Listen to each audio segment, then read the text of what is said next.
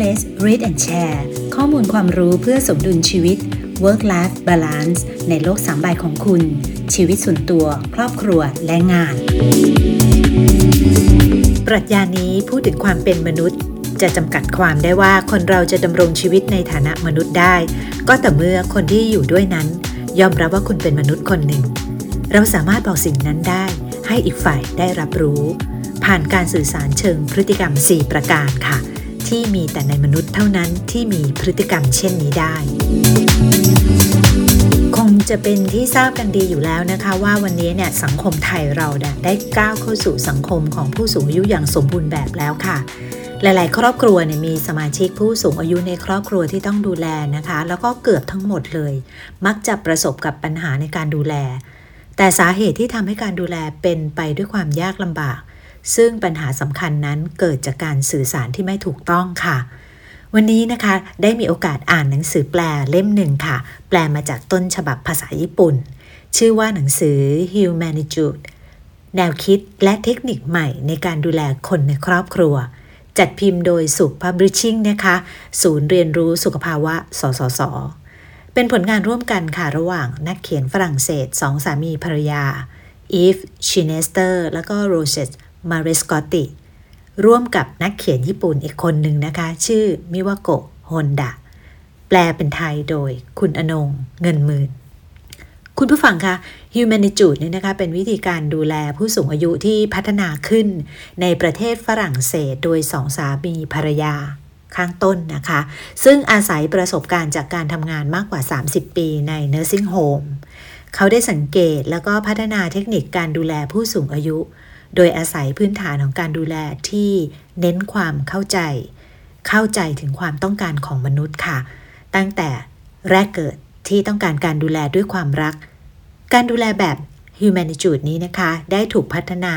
มีการนำไปเผยแพร่แล้วก็ใช้กันอย่างกว้างขวางในประเทศทางยุโรปรวมทางญี่ปุ่นด้วยซึ่งนำเทคนิคนี้เข้ามาใช้เมื่อกว่าสิบปีที่แล้วนะคะขณะนี้เนี่ยก็มีการพัฒนาก้าวหน้าไปเยอะเลยทั้งการศึกษาวิจัยการอบรมแล้วก็การนำนวัตกรรมเทคโนโลยีเนี่ยเข้ามาใช้ในการศึกษาเรื่องของการรับรู้ของสมองกับการดูแลแบบ Humanitude เนื้อหาในหนังสือนี้นะคะอัดแน่นเป็นประโยชน์เลยค่ะกับผู้ดูแลโดยเฉพาะผู้ดูแลที่กำลังดูแลผู้สูงอายุที่มีภาวะสมองเสื่อมมีปัญหาด้านการรู้คิดความจำหรือมีความผิดปกติทางพฤติกรรมรวมทั้งผู้ป่วยติดเตียงผู้ที่อยู่ในภาวะที่ต้องพึ่งพิงคนอื่นสามารถนำเอาวิธีการดูแลแบบ Humanitude นี้ไปประยุกต์ใช้ในการดูแลให้เกิดผลดีทั้งผู้รับการดูแลและผู้ให้การดูแลอย่างน่าอัศจรรย์เลยค่ะปรัชญาสำคัญนะคะของหลักการ Humanitude ก็คือการดูแลด้วยการสื่อสารด้วยความรักความเอาใจใส่ความอบอุ่นอ่อนโยนความเคารพกันและเข้าใจในความเป็นมนุษย์ค่ะเพื่อให้ผู้ที่ได้รับการดูแลนั้นนะคะมีคุณภาพชีวิตที่ดีเกิดความผาสุกในชีวิตและนำไปสู่การดูแลที่ราบรื่นหนังสือเล่มบางๆอ่านง่ายเล่มนี้นะคะไม่เน้นวิชาการมากเกินไปค่ะแล้วก็ยังมีภาพประกอบน่ารักน่ารักที่ช่วยให้เราเนี่ยเข้าใจเนื้อหาสาระได้ดีขึ้นค่ะและเพื่อย่นย่อระยะเวลานะคะในการที่ต้องไปอ่านเองพอดแคสต์ในวันนี้จึงขอแชร์สาระสำคัญของหนังสือ Humanitude แนวคิดและเทคนิคใหม่ในการดูแลคนในครอบครัวหวังว่าจะเป็นประโยชน์กับทุกครอบครัวค่ะคุณผู้ฟังคะใจความสำคัญในหนังสือเล่มนี้นะคะได้กล่าวเอาไว้ว่า Humanitude คำนึงอยู่เสมอค่ะว่าจะทำยังไงเพื่อให้ผู้ที่ได้รับการดูแลนั้นมีตัวตนที่เป็นอิสระชีวิตเปลี่ยนไปโดยใช้ความอ่อนโยนเข้ามาช่วยนะคะคนเหล่านี้เนี่ยแม้จะต้องการความช่วยเหลือหรือว่าพึ่งพิงคนอื่นในการดำเนินชีวิตแต่คนเหล่านี้ก็ต้องการความเป็นอิสระด้วยเช่นกันค่ะปรัชญานี้นะคะได้พูดถึงความเป็นมนุษย์จะจำกัดความได้ว่าคนเรานั้นจะดำรงชีวิตในฐานะมนุษย์ได้เนี่ยก็ต่อเมื่อคนที่อยู่ด้วยนั้นยอมรับว่าคุณเป็นมนุษย์คนหนึ่ง เราสามารถบอกสิ่งนั้นให้อีกฝ่ายรับรู้ได้นะคะผ่านการสื่อสารเชิงพฤติกรรมสี่ประการค่ะที่มีแต่ในมนุษย์เท่านั้นนะคะที่มีพฤติกรรมเช่นนี้ได้ส่วนหลักสี่ประการนั้นจะเป็นอะไรบ้างเราจะติดตามกันต่อไปค่ะคุณผู้ฟังคะจริงๆแล้วเนี่ยนะคะโฟกัสของ Humanitude เนี่ยจะเน้นแนวคิดวิธีการสื่อสารที่ใช้ดูแลผู้ป่วยที่ค่อนข้างเจาะจงไปที่ผู้ป่วยที่มีอาการสมองด้านการรู้คิดหรือว่า cognitive function ที่เสื่อมลงนะคะสิ่งสำคัญของการดูแลผู้ป่วยกลุ่มสมองเสื่อมแบบ Humanitude นั้นมีหลักการสำคัญอยู่สองหลักการค่ะประการแรกก็คือการสร้างสัมพันธภาพที่ดีกับอีกฝ่ายนะคะเน้นการให้ความรักความเข้าใจและก็ความเคารพซึ่งกันและกันสื่อสารกันด้วยความอ่อนโยนและประการที่สองนะคะก็คือการไม่ช่วงชิงเอาความสามารถของบุคคลนั้นไปค่ะขอขยายความในประการที่สองนี้สักนิดหนึ่งนะคะเพื่อเป็นข้อสังเกตเล็กๆน้อยๆเวลาเราดูแลผู้ป่วยหรือแม้กระทั่งพ่อแม่ผู้สูงอายุของเราเนี่ยเรามักจะคิดว่าการทำให้หมดทุกอย่างไม่ว่าจะเป็นเรื่องอะไรเนี่ยเป็นการดูแลที่ดีที่สุดค่ะหลายคนอาจต้องการให้กิจกรรมนั้นๆเนี่ยนะคะแล้วเสร็จด้วยความเรียบร้อยรวดเร็วเพราะว่าหากปล่อยให้ผู้ป่วยนั้นทำเองเนี่ยนะคะอาจจะไม่เรียบร้อยเลอะเทอะแล้วก็เสียเวลายกตัวอย่างเช่นการเช็ดตัวหลังอาบน้ำนะคะหากปล่อยให้ทำเองเนี่ยอาจจะเช็ดเสร็จช้าหรือว่าการปล่อยให้ลุกเดินไปทำอาหารไปเก็บผ้า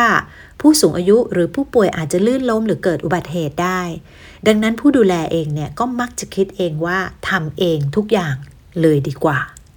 แต่วิธีคิดอย่างนี้นะคะอาจจะไม่ถูกต้องเพราะว่าความจริงแล้วเนี่ยจะกลายเป็นการช่วงชิงเอาความสามารถที่พวกเขายังมีอยู่ด้วยการไปแย่งทำสิ่งที่เขาเคยทำเองได้มาก่อนแท้ที่จริงแล้วเนี่ยนะคะเทคนิคการสื่อสารตามแนวคิด Humanitude นั้นนะคะเน้นการสื่อสารอย่างอ่อนโยนให้อีกฝ่ายรับรู้ค่ะว่าฉันให้ความสำคัญกับคุณโดยใช้หลักสี่ประการนะคะนั่นก็คือการสบตาการพูดการสัมผัสและการจัดท่าทางในแนวตั้งตรงหลายคนนะคะอาจจะคิดว่าก็ไม่เห็นเป็นหลักที่แปลกใหม่อะไรก็ปฏิบัติกันอยู่ทุกวันแต่เวลาที่เราสบตาพูดสัมผัสคนในครอบครัวที่ทำหน้าที่ดูแลส่วนใหญ่เนี่ยมักจะทำแบบที่ตัวเองอยากทำแล้วก็อาจจะคิดไปว่าการทำเช่นนี้เนี่ยนะคะเป็นการทำหน้าที่ให้รู้ล่วงสำเร็จไปเท่านั้นแต่เรานะคะต้องมาปรับความคิดกันใหม่ค่ะโดยเฉพาะผู้ดูแลนะคะนี่คือโอกาสในการสื่อสารข้อความสำคัญค่ะที่ว่าฉันให้ความสำคัญกับคุณถือเป็นช่วงเวลาที่สร้างสัมพันธภาพที่ดีให้กับฝ่ายที่เรากำลังดูแลเขาอยู่ในความเป็นจริงแล้วนะคะคนเราเนี่ยนะคะทำสิ่งที่เรียกว่าหลักสี่ประการแบบไม่รู้ตัวในหนังสือเล่มนี้เนี่ยได้ให้ลองนึกถึงการกระทำกับทารกนะคะเราสื่อสารให้ทารกนั้นได้รู้ว่าเรารักและเขาเป็นสิ่งสำคัญของเราโดยการจ้องตาพูดกับเขาสัมผัสเขาอุ้มเขาประคองเขาเอาไว้นี่เป็นการสื่อสารปกติอัตโนมัติของเราทั่วไปนะคะเวลาที่เราเจอเด็กทารกแต่ลองคิดดูค่ะพอเปลี่ยนจากเด็กทารกเนี่ยเป็นผู้ป่วยหรือว่าผู้สูงอายุที่อ่อนแอช่วยเหลือตัวเองไม่ได้เรากลับรู้สึกว่ามันช่างยากเย็นจริงๆที่จะสื่อสารด้วยหลักสี่ประการข้างต้นนะคะเชื่อว่าหลายๆครอบครัวเนี่ยต้องเผชิญกับความอีหลักอีเหลือในการสร้างสัมพันธภาพที่ดีกับผู้ป่วยสมองเสื่อมด้วยเช่นกันหนังสือเล่มนี้จึงเริ่มให้รู้จักการทำงานของความจำกันก่อนค่ะเพื่อให้เข้าใจสิ่งที่ผู้ป่วยสมองเสื่อมเนี่ยกำลังเผชิญอยู่นะคะการทำงานของความจำของคนเรานั้นนะมีความจำทั้งระยะสั้นและความจำระยะยาวปกติแล้วนะคะเรารับรู้ข้อมูลสถานการณ์ต่างๆมหาศาลเลยได้ด้วยการใช้อวัยวะรับสัมผัสคือตาหูจมูกลิ้นและผิวหนังเสร็จแล้วนะคะข้อมูลที่เรารับมาเนี่ยมันก็จะถูกกรองเลือกสรรเฉพาะสิ่งที่สำคัญกับตัวเองแล้วก็ส่งข้อมูลนั้นต่อไปยังสมองเข้าไปในกล่องความจำอันดับหนึ่งที่เรียกว่าความจำระยะสั้นซึ่งข้อมูลมหาศาลเหล่านั้นนะคะเกือบทั้งหมดเนี่ย จะถูกลืมไปค่ะเหลือแต่ข้อมูลที่สมองตัดสินใจว่าจะจดจำเอาไว้นะคะที่จะได้ผ่านเข้าไปอยู่ในคลังความจำอีกชั้นหนึ่งที่เรียกว่าความจำระยะยาวซึ่งจะถูกจัดเก็บเป็นสี่ประเภทความจำนั่นก็คือความจำที่อาศัยความหมายนะคะสิ่งที่ได้จากการเรียนรู้เช่นตัวอักษรความรู้ต่างๆแล้วก็หน้าคนความจำประเภทที่สองที่ถูกกักเก็บเอาไว้นะคะก็คือความจำอาศัยเหตุการณ์ความจำแบบนี้เนี่ยเป็นความจำที่เกิดขึ้นกับเหตุการณ์แรกในชีวิตหรือว่าเหตุการณ์สำคัญเช่นงานแต่งงานการคลอดลูกนะคะและความจำประเภทที่สามที่ถูกเก็บเอาไว้ก็คือความจำเชิงกระบวนวิธีเช่นการกินอาหารการสวมใส่เสื้อผ้าการทำอาหารความจำที่สี่ค่ะที่กักเก็บเอาไว้ก็คือความจำที่ประกอบกับอารมณ์ความรู้สึกคือความจำที่บันทึกเรื่องความรักความโกรธความกลัวความดีใจความประทับใจนะคะการที่สมองของคนเรานั้นเสื่อมจะมีลักษณะอย่างหนึ่งนะคะก็คือความจำบกพร่องซึ่งจะเริ่มจากความจำระยะสั้นก่อนค่ะจากนั้นก็จะเริ่มสูญเสียความจำระยะยาวโดยลำดับความเปลี่ยนแปลงเนี่ยจะเริ่มจากการสูญเสียความจำอาศัยความหมายนั่นก็คือสิ่งที่ได้จากการเรียนรู้ฝึกฝนมาตลอดชีวิตเนี่ยเราจะเริ่มจำไม่ได้นะคะเช่นเริ่มอ่านหนังสือไม่ออกหรือว่าออกไปเดินเล่นแต่จำบ้านตัวเองไม่ได้หรือว่าการคำนวณเลขง่ายๆก็ทำไม่ได้ถัดมาคือการสูญเสียความจำอาศัยเหตุการณ์ค่ะคือลืมเรื่องใหม่ก่อนนะคะแล้วก็ค่อยๆลืมเรื่องเก่าย้อนขึ้นไปเช่นลืมว่ากินข้าวไปแล้วทั้งๆที่เพิ่งกินข้าวเสร็จคุณฟังคะแต่แม้ว่าจะสูญเสียความจำอาศัยความหมายและความจำอาศัยเหตุการณ์ไปแล้วนะคะแต่ความทรงจำที่เหลืออยู่ก็คือความจำเชิงกระบวนวิธีค่ะเช่นแม้ว่าจะลืมว่ากินข้าวไปแล้วแต่ก็ยังสามารถจับมีดทำอาหารได้บางทีก็ขี่จักรยานได้นะคะเมื่อรู้อย่างนี้แล้วนะคะผู้ดูแลก็สามารถใช้ลักษณะเฉพาะเช่นนี้เนี่ยนะคะในการกระตุ้นให้ผู้ป่วยพยายามทำในสิ่งที่ตนเองทำได้ให้มากที่สุดเท่าที่จะทำได้ค่ะเพื่อให้ความสามารถในการดำรงชีวิตการดำเนินชีวิตของผู้ป่วยนั้นยังคงอยู่ค่ะส่วนความจำที่ประกอบกับอารมณ์ความรู้สึกนะคะเช่นความรักความกลัวดีใจเสียใจเนี่ยจะเป็นความทรงจำที่หลงเหลืออยู่จนถึงวาระสุดท้ายของชีวิตค่ะแม้ว่าในบางโอกาสบางกรณีนี่นะคะจะจำหน้าจำชื่อของลูกไม่ได้แต่ความจำที่เป็นช่วงเวลาที่ดีในอดีตเนี่ยจะคงอยู่ค่ะเช่นลูกคนนี้เป็นคนดีลูกคนนี้ดื้อเหล่านี้นะคะจะยังคงอยู่คุณผู้ฟังคะหนังสือ Humanitude นี้นะคะยังแนะนำเทคนิคการรับมือหรือการดูแลผู้ป่วยสมองเสื่อมสิ่งสำคัญที่สุดค่ะคือการป้องกันไม่ให้ผู้ป่วยเกิดความกังวลซึ่งจะนำไปสู่ความสับสนยุ่งเหยิงของสมองยิ่งขึ้นนะคะเทคนิคที่หนังสือแนะนำเนี่ยเด่นๆก็เช่นการที่จะคิดทำกิจกรรมใดๆกับผู้ป่วยเนี่ยก็ไม่ควรที่จะขอให้ผู้ป่วยทำอะไรหลายๆอย่างในคราวเดียวกันนะคะกิจกรรมนั้นๆก็ควรมีขั้นตอนที่ไม่ซับซ้อนมากจนเกินไปผู้ดูแลเองก็ควรจะชี้แนะให้ผู้ป่วยเนี่ยทำทีละขั้นตอนนะคะเมื่อบอกให้ทำในขั้นตอนแรกเสร็จแล้วก็ค่อยชวนให้ทำในขั้นตอนต่อไปช้าๆกุญแจสำคัญของเรื่องนี้นะคะคุณผู้ฟังก็คือไม่ให้ผู้ป่วยเกิดความสับสนค่ะดังนั้นนะคะต้องชี้แนะแนวทางการทำทำทีละขั้นตอนอย่างที่กล่าวไปแล้วนะคะและก็เสริมการสร้างสิ่งแวดล้อมที่ทำให้ผู้ป่วยนั้นสบายใจและสามารถจัดการกับมันได้แบบไม่กดดันค่ะนอกจากนี้นะคะสิ่งที่หนังสือ Humanitude นี้นะคะแนะนำเอ่อเทคนิคในการที่จะไม่ให้ผู้ป่วยเนี่ยเกิดความกังวลสับสนก็คือให้ผู้ป่วยนั้นรื้อฟื้นความทรงจำที่ดีของผู้ป่วยเองนะคะเช่นการร่วมกันพูดคุยเกี่ยวกับเรื่องที่ผู้ป่วยจำได้เป็นอย่างดีนะคะจะช่วยกระจัดความกังวลของผู้ป่วยได้ค่ะลักษณะสำคัญของสมองเสื่อมนั้นก็คือการมักจะสูญเสียความจำจากความจำใหม่สุดก่อนนะคะดังนั้นนะคะลองพูดคุยเรื่องที่มั่นใจว่าผู้ป่วยจะนึกออกก่อนแท ทนที่จะเป็นเรื่องราวที่เพิ่งเกิดขึ้นใหม่ๆนะคะเช่นเรื่องสมัยตอนที่ผู้ป่วยแต่งงานใหม่ๆตอนคลอดลูกคนแรกหรือว่าย้อนความทรงจำที่สนุกสนานหัวเราะขำในสมัยมัธยมหากผู้ป่วยเป็นพ่อแม่ของเรานะคะหรือแม้แต่เป็นเราเป็นผู้ดูแลแล้วเรารู้จักกับผู้ป่วยมากๆเนี่ยนะคะรู้เรื่องของอดีตของผู้ป่วยมากๆเนี่ยเราก็จะสามารถรื้อความทรงจำสนุกสนานของผู้ป่วยให้ตรงจุดได้อันนี้เป็นเทคนิคที่สำคัญมากนะคะคุณผู้ฟังคะนอกจากเทคนิคขจัดความกังวลแล้วเนี่ยนะคะในขณะเดียวกันเนี่ยเราจะต้องไม่ทำให้ผู้ป่วยสมองเสื่อมตกใจเรื่องนี้เป็นเรื่องที่สำคัญค่ะผู้ป่วยสมองเสื่อมนั้นนะคะจะรับข้อมูลจากภายนอกยากขึ้นขอบเขตการมองเห็นก็แคบลงค่ะการได้ยินก็จะลำบากมากขึ้นด้วยนะคะและยังต้องสัมพันธ์สิ่งสองอย่างคือการฟังและการมองเห็นให้ได้อีกด้วย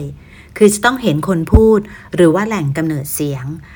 หากว่าได้ยินเสียงในจุดที่ผู้ป่วยมองไม่เห็นคนพูดเนี่ยก็จะทำให้ผู้ป่วยเนี่ยเกิดอาการที่สับสนกังวลแล้วก็ตกใจได้ค่ะเช่นการถูกเรียกจากด้านข้างหรือว่าด้านหลังนะคะซึ่งผู้ป่วยเนี่ยได้ยินแต่ไม่เห็นก็จะทำให้ผู้ป่วยเนี่ยเกิดอาการที่สับสนการตกใจเนี่ยถือเป็นสาเหตุหนึ่งนะคะที่ก่อให้เกิดพฤติกรรมปัญหาทางด้านอารมณ์แล้วก็จิตใจได้นะคะแล้วก็จะทำให้ภาวะของโรคสมองเสื่อมนั้นถดถอยลงไปด้วยค่ะเทคนิคสำคัญนะคะที่หนังสือเล่มนี้แนะนำก็คือควรทำให้อีกฝ่ายนั้นรู้ว่าเราอยู่ตรงนั้นให้เขามองเห็นเราจากด้านหน้าซิก่อนนะคะพูดว่าเราอยู่ตรงนี้นะก่อนที่จะบอกสิ่งที่จะทำต่อจากนั้นทีละเรื่องค่ะผู้ป่วยก็จะรู้สึกสบายใจเวลามีคนเข้ามาดูแลและผู้ป่วยสามารถเห็นเขาอยู่ข้างหน้าได้นะคะเรากลับไปที่เทคนิคสำคัญหลักสี่ประการตามแนวปรัชญาของ Humanitude กันอีกครั้งนะคะซึ่งเป็นพื้นฐานการสื่อสารให้อีกฝ่ายเข้าใจได้ว่าฉันให้ความสำคัญกับคุณหลักสี่ประการนั้นก็คือการมองสบตาหรือว่า eye contact การพูด speech และการสัมผัส touch รวมทั้งเรื่องของการจัดท่าทางแนวตั้งตรงหรือ verticality นะคะเริ่มที่การมองสบตาก่อนค่ะเทคนิคที่ได้ผลของการสบตานะคะในแนวทางของ Humanitude ก็คือในช่วงที่มองสบตากันนั้นเพื่อให้ส่งสัญญาณตรงไปที่สมองเราต้องเข้าไปมองด้านหน้านะคะเข้าไปอยู่ในลานสายตาให้อยู่ในการมองเห็นของผู้ที่ได้รับการดูแลก่อนที่เราจะเริ่มพูดการมองเนี่ยเป็นเวลานานๆเป็นการสื่อสารให้อีกฝ่ายรู้ว่าเราจริงใจกับเขารู้สึกดีกับเขาเรามีความสัมพันธ์ที่ใกล้ชิดกันให้เขาได้รับรู้ถึงความอ่อนโยนมิตรภาพยิ่งมองในระนาบเดียวกันนี่นะคะในระนาบสายตาเดียวกันเนี่ยก็คือความหมายก็คือความเท่าเทียมกันนั่นเองค่ะมาที่การพูดค่ะเทคนิคการพูดนะคะควรจะใช้เสียงโทนต่ำพูดด้วยความใจเย็นอ่อนโยนใช้ถ้อยคำเชิงบวกค่ะต้องพูดให้มากขึ้นกว่าปกติสามเท่าด้วยนะคะและไม่ควรหยุดพูดกลางคันควรจะพูดให้จบประโยคจบถ้อยกระบวนความข้อควรระวังอย่างหนึ่งในเรื่องของการพูดก็คือการนิ่งเงียบของผู้ดูแลจะทำให้อีกฝ่ายหนึ่งรู้สึกเหมือนถูกปฏิเสธการมีตัวตนค่ะเทคนิคข้อที่สามคือการสัมผัสเทคนิคอันนี้นะคะต้องไม่จับในลักษณะเหมือนการจับกุมไม่สัมผัสตัวของผู้ที่เราดูแลอยู่แบบกุมหรือกระชากควรจะประคองขึ้นจากด้านล่างโดยให้พื้นที่สัมผัสนั้นมีบริเวณกว้างที่สุดเท่าที่ทำได้เรียกว่าเป็นการสื่อสารด้วยภาษากายที่อบอุ่นส่งความรู้สึกไปยังผู้ได้รับการดูแลช่วยให้ผู้ที่ได้รับการดูแลนั้นเกิดความไว้วางใจมีความสุขความพอใจไม่รู้สึกว่าตนเองถูกทอดทิ้งนะคะโดยการสัมผัสแบบ Humanitude นี้ต้องสัมผัสแบบช้าๆอ่อนโยนแล้วก็นุ่มนวลค่ะการสัมผัสตัวนี้ต้องคำนึงเลยนะคะถึงความสัมพันธ์กับระบบประสาทการรับรู้สัมผัสของผู้ได้รับการดูแลด้วยนะคะเพราะผิวหนังแต่ละบริเวณของผู้ได้รับการดูแลนั้นมีความไวต่อสัมผัสที่ต่างกันค่ะนอกจากนี้นะคะยังมีเทคนิคของ Humanitude อีกอันหนึ่งที่เรียกว่า Auto Feedback หรือการบรรยายการเคลื่อนไหวในขั้นตอนต่างๆขณะที่กำลังดูแลคล้ายๆเหมือนการบรรยายออกมาเป็นคำพูดเหมือนเราบรรยายถ่ายทอดสดกีฬานะคะใช้น้ำเสียงเย็นๆแล้วก็เลือกใช้ถ้อยคำเชิงบวกแม้ว่าผู้ป่วยเนี่ยนะคะหรือผู้ได้รับการดูแลเนี่ยจะเป็นผู้ที่อยู่ในสภาพที่ไม่รับรู้เช่นการนอนติดเตียงแล้วนะคะหรือว่าไม่สามารถที่จะพูดได้แล้วเนี่ยนะคะการใช้ออโต้ฟีดแบ็กหรือบรรยายการเคลื่อนไหวในขั้นตอนต่างๆขณะกำลังดูแลเนี่ยถือว่าเป็นเทคนิคสำคัญค่ะที่จำเป็นอย่างยิ่งนะคะที่จะสื่อกับคนเหล่านั้นว่าผู้ดูแลนั้นมีการเคารพการมีตัวตนของผู้ได้รับการดูแลในฐานะมนุษย์คนหนึ่งค่ะและหลักการสุดท้ายในการสื่อสารสี่ประการแบบ Humanitude นั่นก็คือการจัดท่าทางแนวตั้งตรงค่ะคือช่วยจัดท่าทางให้ผู้ได้รับการดูแลนั้นมีการเคลื่อนไหวร่างกายจากท่านอนเป็นท่านั่งการยืนแล้วก็การเดินนะคะเพื่อที่จะไปกระตุ้นการทำงานของระบบต่างๆในร่างกายกระตุ้นระบบประสาทการรับรู้ในสมองให้รับรู้ลักษณะร่างกายของตัวเองค่ะเทคนิคนี้นะคะจะช่วยให้ไม่กลายเป็นผู้ติดเตียงด้วยนะคะโดยการที่ร่วมมือกันระหว่างผู้ดูแลและผู้ได้รับการดูแลตั้งเป้าหมายร่วมกันค่ะในการยืนหรือเดินให้ได้วันละยี่สิบนาทีนะคะเพื่อคงความสามารถในการยืนแนวตั้งตรงนี้ไว้ให้มากที่สุดเท่าที่จะนานได้ค่ะ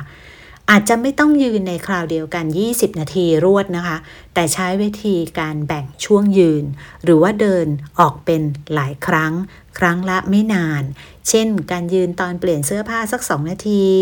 เดินไปห้องน้ำสามนาทียืนล้างจานห้านาทีหรือว่ายืนแปรงฟันสองนาทีเป็นต้นนะคะเทคนิคทั้งสี่ประการนี้นะคะต้องประยุกต์ใช้อย่างเหมาะสมค่ะคุณผู้ฟังให้เหมาะกับแต่ละบุคคลนะคะซึ่งก็อาจจะมีพยาธิสภาพที่สมองที่ระบบการเคลื่อนไหวแล้วก็ประสาทสัมผัสที่ต่างกันไปก็ต้องเลือกดูให้เหมาะสมค่ะส่วนสุดท้ายของหนังสือเล่มนี้นะคะได้บอกเล่าถึงสถานการณ์ที่ทุกครอบครัวเนี่ยมักจะพบบ่อยเป็นกรณีตัวอย่างนะคะและก็ให้คำแนะนำในวิธีการรับมือกับสถานการณ์เหล่านั้นด้วยนะคะเช่นกรณีอย่างที่ผู้ได้รับการดูแลไม่ยอมกินข้าวหรือว่าถามเรื่องเดิมๆซ้ำๆหรือว่าพยายามจะออกไปข้างนอกไปไหนสักแห่งหนึ่งแล้วก็มีอาการกังวลใจหรือกระวนกระวายใจโดยไม่บอกออกมาอย่างชัดเจนเหล่านี้นะคะเป็นกรณีตัวอย่างที่สามารถหารายละเอียดเทคนิคการรับมือได้จากหนังสือเล่มนี้ค่ะถึงแม้ว่านะคะหนังสือเล่มนี้เนี่ยจะเน้นการดูแลผู้ป่วยสมองเสื่อมเป็นการเฉพาะเจาะจงก็ตามแต่เนื้อหาทั้งหมดนี้ก็สามารถนำไปปรับใช้กับคนในครอบครัวได้นะคะโดยเฉพาะกับผู้สูงอายุซึ่งยังไม่มีภาวะสมองเสื่อมเพื่อป้องกันไม่ให้เกิดอาการเหล่านี้ขึ้นในอนาคตค่ะขอขอบคุณข้อมูลจากหนังสือ Humanitude แนวคิดและเทคนิคใหม่ในการดูแลคนในครอบครัวจัดพิมพ์โดยสุข Publishing นะคะศูนย์เรียนรู้สุขภาวะสสสและขอขอบคุณสำนักสนับสนุนสุขภาวะองค์กรสสสและมูลนิธิสถาบันพัฒนาการเรียนรู้ผู้สนับสนุนรายการภายใต้โครงการศูนย์สื่อสารและประสานงานภาคีเครือข่ายสุขภาวะองค์กรพบกับ Happy Workplace Read and Share ใน อี พี หน้านะคะสำหรับวันนี้ขอขอบคุณและสวัสดีค่ะ